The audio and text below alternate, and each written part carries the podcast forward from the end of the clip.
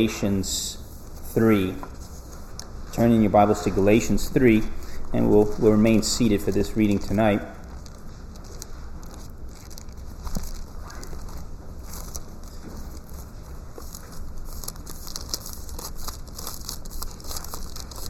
Galatians 3, we'll start reading at uh, verse 19, and then we'll read through 29. Hear the word of the Lord. Why the law then? It was added because of transgressions, having been ordained through angels by the agency of a mediator, until the seed would come to whom the promise had been made. Now, a mediator is not one um, partly, part only, whereas God is only one. Is the law then contrary to the promise of God? May it never be. For if a law had been given which was able to impart life, then righteousness would indeed have been based on law. But the Scripture has shut everyone under sin, so that the promise by faith in Jesus Christ might be given to those who believe. But before faith came, we were kept in custody under the law, being shut up to the faith which was later to be revealed. Therefore, the law has become our tutor to lead us to Christ, so that we may be justified by faith. But now that faith has come, we are no longer under a tutor, for you are all sons of God through faith in Christ Jesus. For all of you were baptized into Christ, have clothed yourselves with Christ. There is neither Jew nor Greek, there is neither slave nor free man there is neither male nor female. You are all one in Christ Jesus. And if you belong to Christ, then you are Abraham's descendants, heirs according to promise. Then we turn in your the back of your hymnals, and that is page 936. Page 936.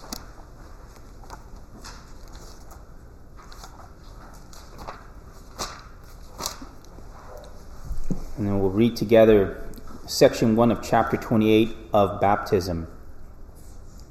Baptism is a sacrament of the New Testament ordained by Jesus Christ not only for the solemn admission of the party baptized into the visible church, but also to be unto him a sign and seal of the covenant of grace, of his ingrafting into Christ, of regeneration of remission of sins, and of his giving up unto God through Jesus Christ to walk in newness of life, which sacrament is, by Christ's own appointment, to be continued in his church until the end of the world. Let's pray. Blessed Lord, we, we ask that you would help us to understand your holy word, but also to understand the riches of this wonderful, blessed sacrament of baptism. Help us, we pray, to grow in grace and to grow in appreciation for what you have given us in Christ and in our baptisms. For we ask these things in the name of Jesus our Lord. Amen. Now, I know teaching of the law of God is not popular in many churches today. Uh, a lot of churches, it's all about the gospel, or maybe it's all about um, some churches, it's health, wealth, and prosperity, or what God is going to do to you if you just have enough faith, or what God is going to do for you if you just have enough faith. Now, I believe we should have faith, and I believe we should ask God to help us and seek His face for, for healing and for, for His grace and for His provision and all these things. However, I do believe that a lot of churches do not have much as far as the teaching of the law. As we just read from this section, one of the reasons why we ought to have teaching concerning the law of God is that we need that teaching of the law of God to act as a schoolmaster. The law of God acts as a schoolmaster to teach us that we are sinners in need of Jesus Christ. Look at uh, verses uh, 21. You could say it's a schoolmaster or a mentor the law is, verses uh, 21 through 22. If a law had been given which was able to impart life, then righteousness would indeed have been based on law. Now, of course, we know that couldn't be the case. It goes on to say in verse 22 But the scripture has shut up everyone under sin, so that the promise by faith in Jesus Christ might be given to those who believe. So again, it's from the law that we see our need of Christ because we see our sin. And that's what's meant by verse 24. The law has become our tutor to lead us to Christ so that we might be justified by faith. Without the law, you might not even see a need for Jesus. I don't need Jesus. I don't I could take him or leave him. I don't need to go to church. But if you see yourself as a sin who's transgressed a holy God and transgress God's holy law, and that you're in trouble because there's a coming judgment, and, and based on us having sin, that God will condemn those who are not covered by the blood of Christ, it leads people to repentance and embrace Jesus Christ as he's offered in the gospel. What I've never noticed in today's text is that it goes on to talk about the necessity of the law, then it leading to Christ in the gospel, but then it then flows into baptism. Notice here, he then moves into teaching on this beautiful, rich sacrament of baptism, verses 27 through 29. For all of you who were baptized into Christ have clothed yourselves with Christ. There is neither Jew nor Greek, there is neither slave nor free man, there is neither male nor female, for you are all one in Christ Jesus. If you belong to Christ, then you are Abraham's descendants, heirs according to the promise. Baptism gives you something that puts you in union with people of every different ethnicity, whether a Jew, a Greek, from someone from Africa, someone from India. If you share in a Christian baptism, you are all one in Christ. You can be rich or poor, slave or free, male or female. You are all one in Christ, according to this text. It's something that unites us together. Now, I have to say from experience that those who stand with you, oftentimes in the church, will stand with you where people in your blood family may not. I think you could say that the waters of baptism are actually thicker than blood. You're one family in Christ, and that's the way it should be in a Christian church. Uh, another passage, it's not in your outline, but I want us to turn to another passage that concerns uh, baptism 1 Corinthians 12 13. Let's turn there. 1 Corinthians 12 13.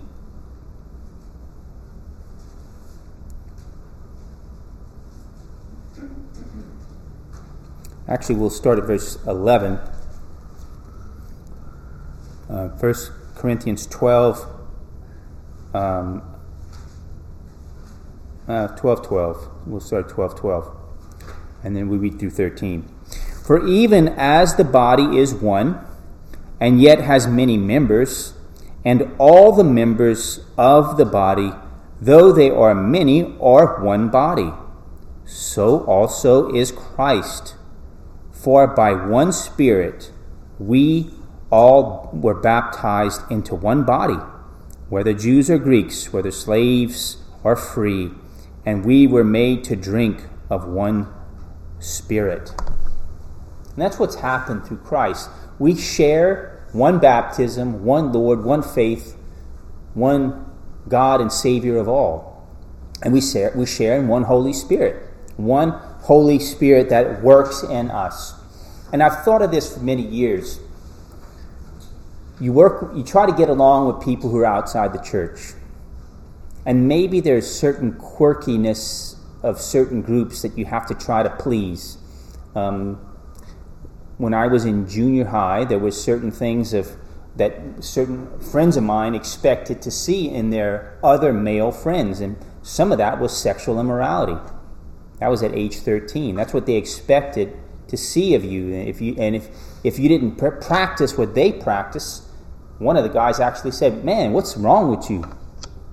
That's what he said to me. What's wrong with you? Because I wasn't like him.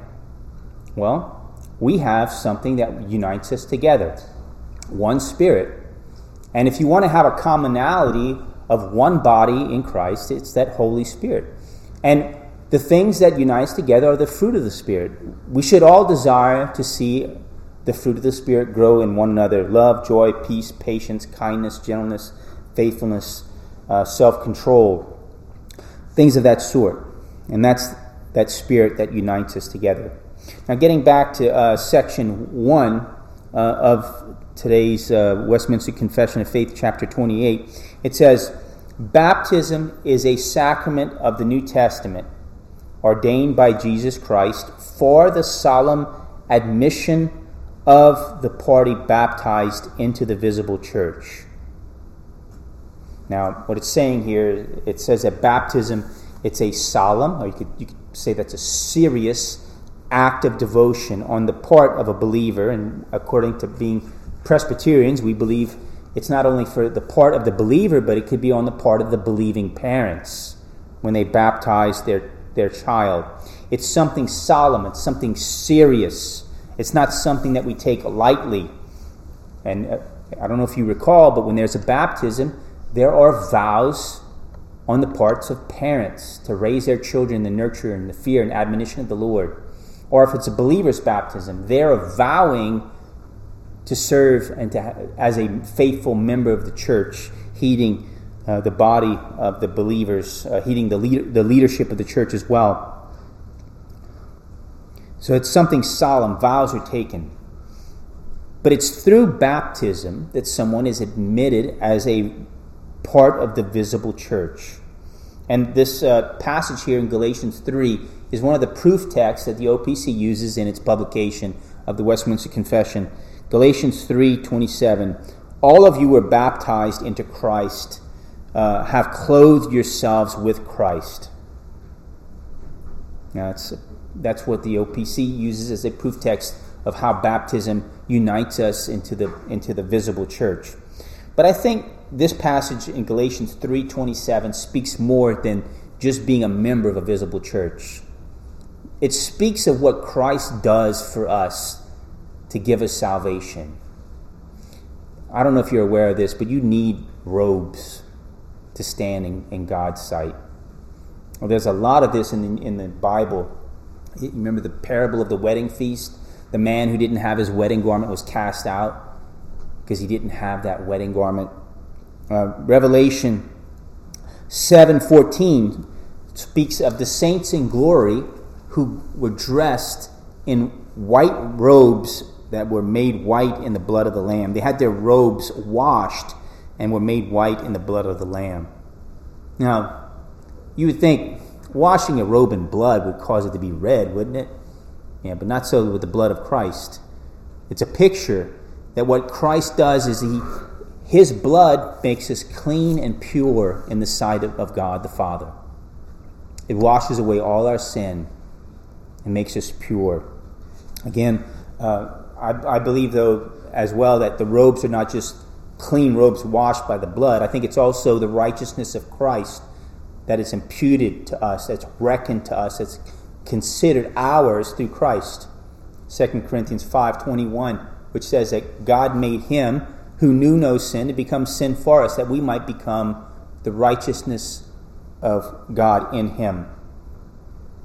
Um, so I believe baptism, again, it's not something that saves you, it's a sign or a representation of what God has done to save us.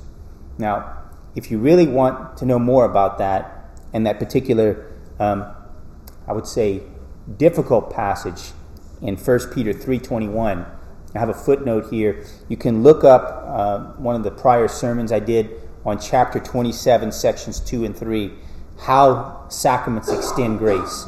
That will give you an explanation of that, and I won't go into that again. Now, lest somebody in the, the church look at us and say, I don't know, what, with the language in this confession and what you guys are teaching here, I think you're practicing baptismal regeneration. Now, what's that? What's baptismal regeneration? Well, it's kind of what the Catholic Church teaches. They believe that, uh, well, the Catholic Church teaches that when a, child is baptized, original sin is automatically washed away. It doesn't matter if the person has any faith connected to it or not, it's just automatically washed away, that original sin. Well, uh, we don't believe that a person, once the waters of baptism are done, that it automatically makes a person united to Christ, automatically saved, no matter what they do, no matter how they live, that they're automatically saved. Um, Westminster Shorter Catechism 91 says this How do the sacraments become effectual means of salvation?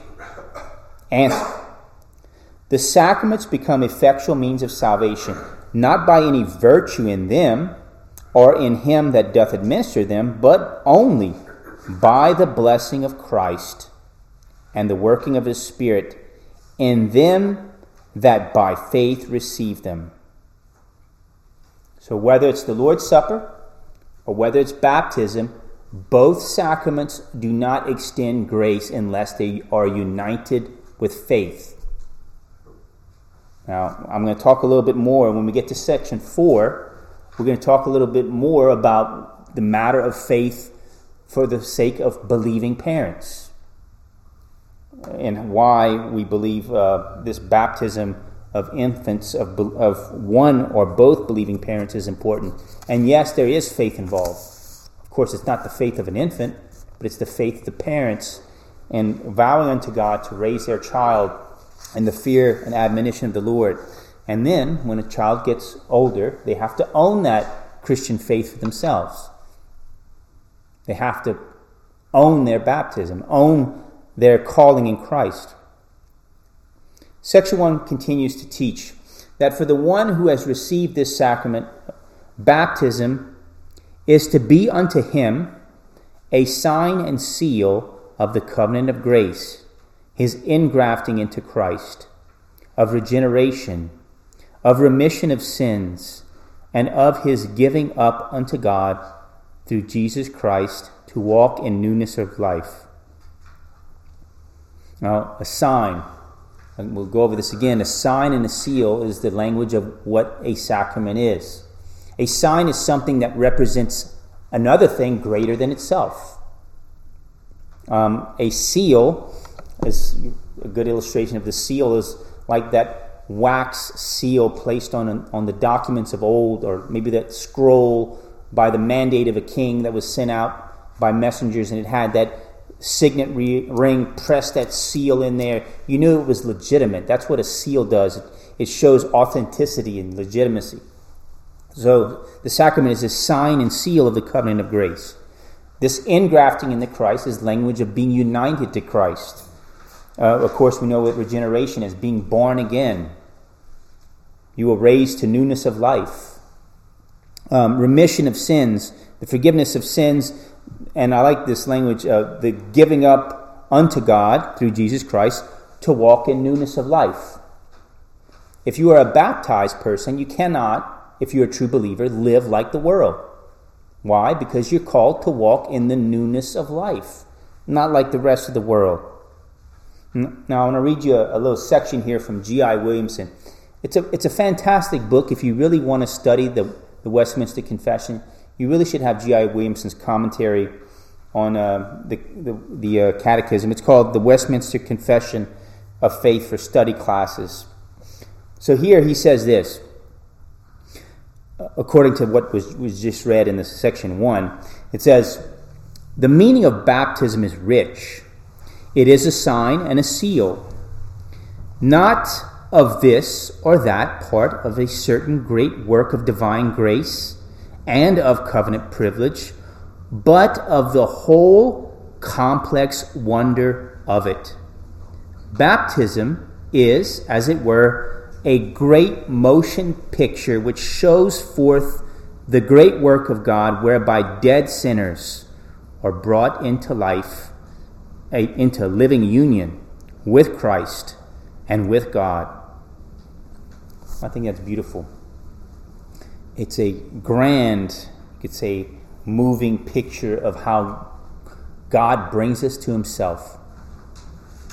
And one of the amazing, beautiful things in how God accomplishes that, especially in those of us who uh, baptize our youth, is that yes, God makes we we make vows and promises, but God blesses and uses parents keeping those promises as instruments in helping to bring their children to come to a fear and admonition of the Lord. Section 1 says, it closes by saying this Which sacrament, speaking of baptism, by Christ's own appointment, is to be continued in his church until the end of the world. Now, what's it talking about? Appointment. That word there, appointment, could also be um, it could also be an institution. Christ is the one who appointed or instituted or said that we must practice baptism. And I have there printed in your outline Matthew 28 19 through 20. Here's the, where the institution or appointment of baptism comes. Go therefore and make disciples of all the nations, baptizing them in the name of the Father, and of the Son, and of the Holy Spirit, teaching them to observe all things that I command you. And lo, I am with you always, even to the ends or to the end of the age. Now, I believe what we have here in Matthew 28, where it talks about the end of the age. The end of the age is the same thing as the language here, the end of the world in the confession. End of the age, end of the world, same thing, really. Now, we must interpret, I believe, the end of the world as the end of the world as we know it, when and it, it, this world as we know it will end and will be changed when Christ returns. So the mandate to carry out baptism and the Great Commission must continue until the end of this present world. And what is what's going to happen at the end of this present world? Two key passages have to be looked at here to understand what is the, the very basics of what will come to pass when Christ returns.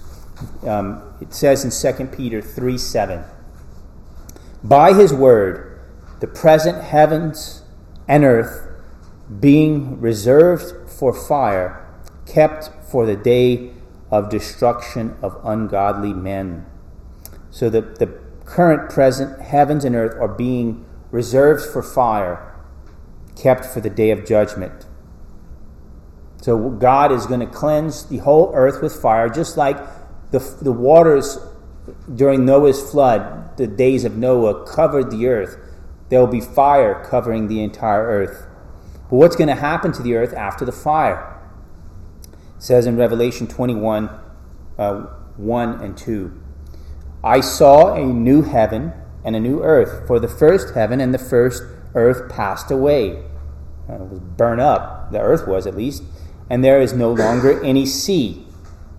And I saw the holy city, New Jerusalem, coming down out of heaven from God, made ready as a bride adorned for her husband.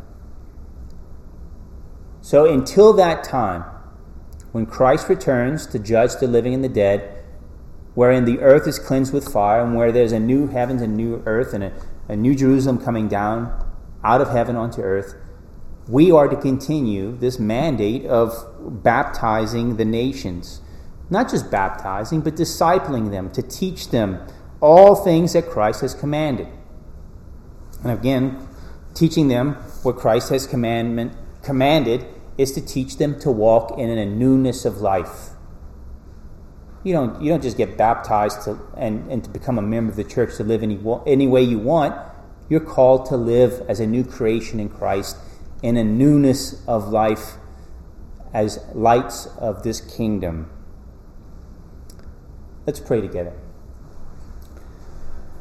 We ask our blessed Lord that you would help us to grow in the appreciation of what you have done for us through baptism.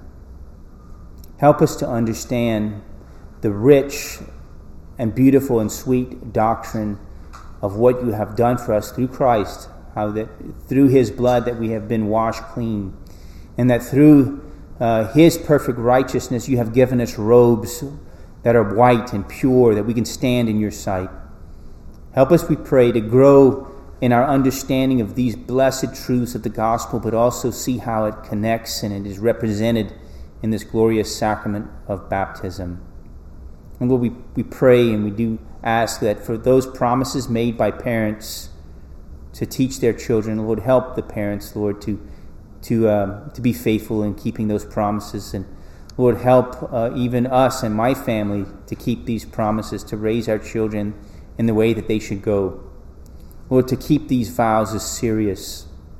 And Lord, we do pray that you would help us to rejoice in what you have done for us through Christ our Lord. Lord, work in our hearts and our minds. Help us to believe and trust in these things. For we ask it all in the name of Jesus our Lord. Amen. for our closing hymn, um, we're going to turn to 193 and we'll sing stanzas 1 through 4. Baptized into your name most holy. It's a familiar